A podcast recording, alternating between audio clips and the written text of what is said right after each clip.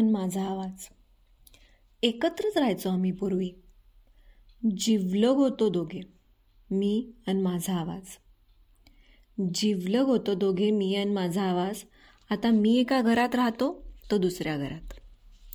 पूर्वी कसं बरं होतं? सगळं आरपार खरं होतं. पूर्वी कसं बरं होतं? सगळं आरपार खरं होतं. ढग दाटले की मी गुदमरायचो.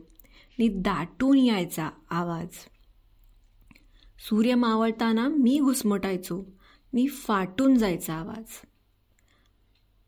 सर कोसळताना मलाही हिशेब नसे उद्याचा. नी त्याचाही पिसारा थरथर फुलायचा जणू मोर. सर कोसळताना मलाही हिशेब नसे उद्याचा. नि त्याचाही पिसारा थरथर फुलायचा जणू मोर. कुणाशी वाईट वागताना कानकोंडे व्हायचे मला. नि त्याच्याही काळजात कुजबुजायचा चोर. एकत्रच राहायचो आम्ही पूर्वी. जिवलोक होतो दोघे. पुढे काय झालं? त्याला न सांगताच परस्पर काही करार केले मी जगाशी. पुढे काय झालं? की त्याला न सांगताच परस्पर काही करार मी केले जगाशी. मला माती जमून घर बांधायचं होतं जमिनीशी. त्याला प्रार्थना बनून पोचायचं होतं ढगाशी. त्याचंही खरं होतं म्हणा पण माझंही नव्हतं खोटं. त्याचंही खरं होतं म्हणा पण माझंही नव्हतं खोटं. त्याला इमान जपायचं होतं. मला पोसायची होती पोटं. त्याला पटलं नाही पण मदतच करत आला तो मला. त्याला पटलं नाही पण मदतच करत आला तो मला. चिडायचा पण अडायचा नाही. तो होताच मुळातच भला. पण कळालेच त्याला पुढे की माझा मोह काही संपायचा नाही. पण कळलेच त्याला पुढे की माझा मोह काही संपायचा नाही. मग स्वरयंत्रातून ध्वनी पाठू लागला तो. स्वतः जायचाच नाही. मग एका टाळ्यांच्या प्रदर्शनात शेवटी आमचे फाटलेच. मग एका टाळ्यांच्या प्रदर्शनात शेवटी आमचे फाटलेच. मी म्हटले मला महान वाटते आहे. तो म्हटला मला वाटलेच. आणि मग गेलास तो. दूर नाही. माझ्याच आत खोल खोल आणि मग गेलास तो दूर नाही. माझ्याच आत खोल खोल माझ्याच आत बांधून घर म्हणाला हां आता इथं येऊन बोल. एकत्रच राहायचो मी पूर्वी मी आणि माझा आवाज. आता मी एका घरात राहतो तो दुसऱ्या घरात. आताशी घरी काही कार्य निघालं की भीती वाटते त्याला निमंत्रण द्यायला. आताशा काही घरी कार्य निघालं की भीती वाटते त्याला निमंत्रण द्यायला कुणास ठाऊक? तो येईल न येईल. माझ्या घरात चाललंय त्यात भाग घेईल न घेईल. धास्ती वाटते की कळेल लोकांना. धास्ती वाटते की कळेल लोकांना की इतक्या आतून तो आता येईल इतकी माझी पुण्याई नव्हे. की मी म्हणेन मी म्हणजे माझा आवाज नाही आणि माझा आवाज म्हणजे मी नव्हे. मी आणि माझा आवाज. वा खूपच सुंदर कविता लिहिली संदीप खरेंनी. त्यांच्या मी आणि माझा आवाज या काव्यसंग्रहातली. नमस्कार मंडळी आज तुमचं खूप खूप स्वागत. तर आवाज हा आपल्या आणि आपल्या व्यक्तिमत्वाशी खूपसा असा निगडीत असतो. जसं की एखाद्या व्यक्तीचा फोनवरती आवाज जरी ऐकला तरी आपण सांगू शकतो की हा आवाज कोणाचा आहे. कदाचित हा हे पॉडकास्ट ऐकताना तुम्ही सांगू शकता की हा आवाज माझा आहे आणि उद्या माझ्याऐवजी एखाद्या दुसऱ्या व्यक्तीचा आवाज ऐकला तर तुम्हाला कळेल की तो मी नव्हेच. हो म्हणजे म्हणतात ना म्हणूनच गुलजारानेच लिहिले मेरी आवाज ही पहचान आहे. कारण चेहरे बदलत राहतात पण त्या त्या व्यक्तींचा आवाज दुरून जरी ऐकून आला ऐकू आला तरी आपण ओळखतो की ती व्यक्तीचा आवाज असेल हा कदाचित. आणि त्यामुळे आवाज ही आपली पर्सनॅलिटी असते आणि आवाजामुळे बऱ्याचशा गोष्टी घडतात आणि बिघडतातही. आणि नुसता आणि आवाज हा आपल्या मराठीमध्ये असंही बऱ्याचदा होतं की मा आवाज उठवला.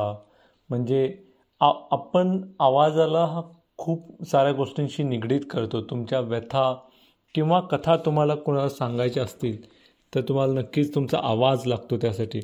अशावरच एक कविता लिहिली आहे बा बाब बोरकरांनी त्यांच्या चित्रविना या कविता संग्रहामध्ये. कवितेचं नाव आहे मुक्या माझ्या व्यथा कथा. आता माझ्या व्यथा कथा जनान येती जा जानता आता माझ्या व्यथा कथा जनाना येती जानता वृथा त्यांना का दूषण? नये मलाच सांगता. येथे विना पडे तिठी ध्वनी मागारे हिंपुटी येथे विन इथे येथे वाणी पडे तिठी ध्वनी मागारे हिंपुटी हिंपुटी म्हणजे खिन्न किंवा कष्टी. बोलू जाता वा वावयाची आपापसात ताटात तुटी. तेने झाडे पडयंती झाले पाखरे सोयरी. तेने झाडे पडयंती झाले पाखरे सोयरी. त्याच्या श्वासातून जाती माझे ध्यास वाऱ्यावरी. निवळल्या पाण्यापरी माझे निळावते मन. निवळल्या पाण्यापरी माझे निळावते मन. चंद्र हेलावे नभात आणि ओलावे गगन। कुणी चुकले वासरू येते घ्यावया आसरा। कुणी चुकले वासरू येते घ्यावया आसरा। जाते घायाळ पाखरू चोच भिजवून जरा। त्यांच्या व्यथाकथा अशा सुखे साठविता पोटी। त्यांच्या व्यथाकथा अशा सुखे साठविता पोटी। त्यांचा ओसरतो शिन माझ्या सुटतात गाठी. मुख्या माझ्या व्यथाकथा सार्थ होती बोलाविने मुख्या माझ्या व्यथाकथा सार्थ होती बोलाविने मी कशास मग कशास मी घालू व्यर्थ शब्दांचे उखाणे. मग कशास मी घालू व्यर्थ शब्दांचे हे उखाणे. किती भारी लिहिले आवाजाला शब्दांचे उखाणे ही संकल्पना केवढी छान आहे. हो आणि आत्ताच जसं बोरकरांनी म्हणलं किंवा संदीप खरेही म्हणतायत की आपला आवाज हा फक्त आपला आवाज म्हणजे जो येतो तोच नाही ती आपली मतं असतात. त्या आपल्या संकल्पना ते आपल्या अपेक्षा किंवा या सगळ्यांनी आपला आवाज बनतो. म्हणजे आपण स्वातंत्र्याविरुद्ध स्वातंत्र्या लढ्यामध्ये आपल्या लोकांनी आवाज उठवला म्हणजे काय? तर तो एक लढा होता की त्यांना पारतंत्र्यातून बाहेर व्हायचं होतं यायचं होतं आणि म्हणून त्यांनी तो आवाज उठवला. तर बघूयात आवाज अजून कोणकोणते असतात. तर मंत्राक्षर या अरुणा ढेऱ्यांच्या कविता संग्रहात त्यांनी एक सुंदर कविता लिहिली आहे. ताजा उष्ण आवाज. तिला हवा होता शब्द. अबलक घोड्यावर स्वार होऊन येणाऱ्या राजपुत्रासारखा. तिला हवा होता शब्द. अबलक घोड्यावर स्वार होऊन येणाऱ्या राजपुत्रासारखा उमदा हवा होता धीट तेजस्वीही. त्याला हवेसे वाटे म्हणून तिने जोपासले होते किती स्वतःलाही. आळवले होते स्वतःचे सारे परोपरीने. आळवले होते स्वतःचे सारे परोपरीने आणि मग ते रात्रंदिवस पुन्हा पुन्हा वाट बघणे. वाट बघणे निरर्थक लांबच लांब आयुष्यासारख्या भाषेतून. त्या सक्षम जातिवंत शब्दाची वाट बघणे. वाट बघणे निरर्थक लांबच लांब आयुष्यासारख्या भाषेतून त्या सक्षम जातिवंत शब्दाची वाट बघणे ते वारंवार कानोसा घेणे अडखळणे खिन्न होणे. सगळी प्राणशक्ती एकटवून नुसती वाट वाट होणे. तो आला. मालवल्या होत्या तेव्हा सगळ्या प्रकाशित खिडक्या. मध्यरात झालेली.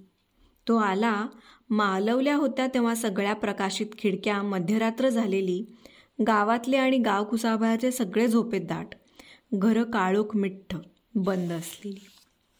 तिच्या उघड्या दारातून तो आत आला शिणलेला. तिच्या उघड्या दारातून तो आत आला शिणलेला तिच्या मस्तकाला स्पर्श करून समोर उभा राहिला. तिने उघडले डोळे आणि भयचकित पाहत राहिली.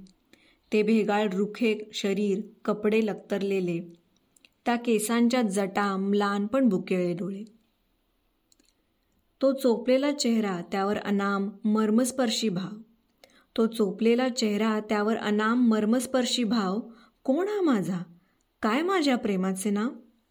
ती स्तब्ध राहिली क्षणभर मग उसळून उठली. ती स्तब्ध राहिली क्षणभर मग उसळून उठली.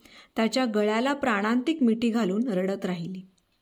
तो शांत त्याच्या दृढ मिठीत थरथरत राहिली ती. तिचा ओला चेहरावर उचलत तो हसला.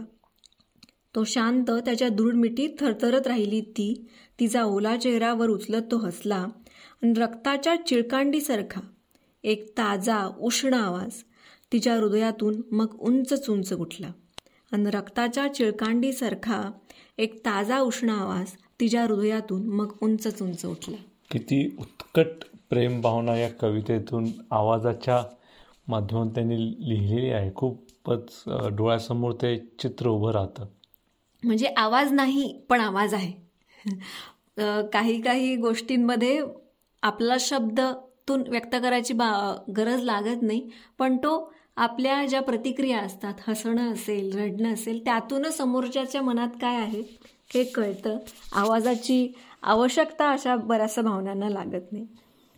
आणि डोळेसुद्धा बोलतात असं म्हणतो किंवा शांततेचाही आवाज कधीकधी आपल्याला बरंच काही सांगून जातो. तर तुम्हाला तुमच्या अशा तुमचा आवडता आवाज असेल एखादा किंवा तुमच्या तुमचे याच्याशी रिलेटेड काही आठवणी असतील किंवा काही विचार असेल तर ते आम्हाला ऐकायला किंवा वाचायला अवश्य आवडेल. तुमच्या प्रतिक्रिया आम्हाला अवश्य कळवा. इंस्टाग्रामवर फेसबुकवर यूट्यूबवर. किंवा यूट्यूबवरही. लवकरच भेटू पुढच्या भाग पुढच्या भागात. नमस्कार. नमस्कार.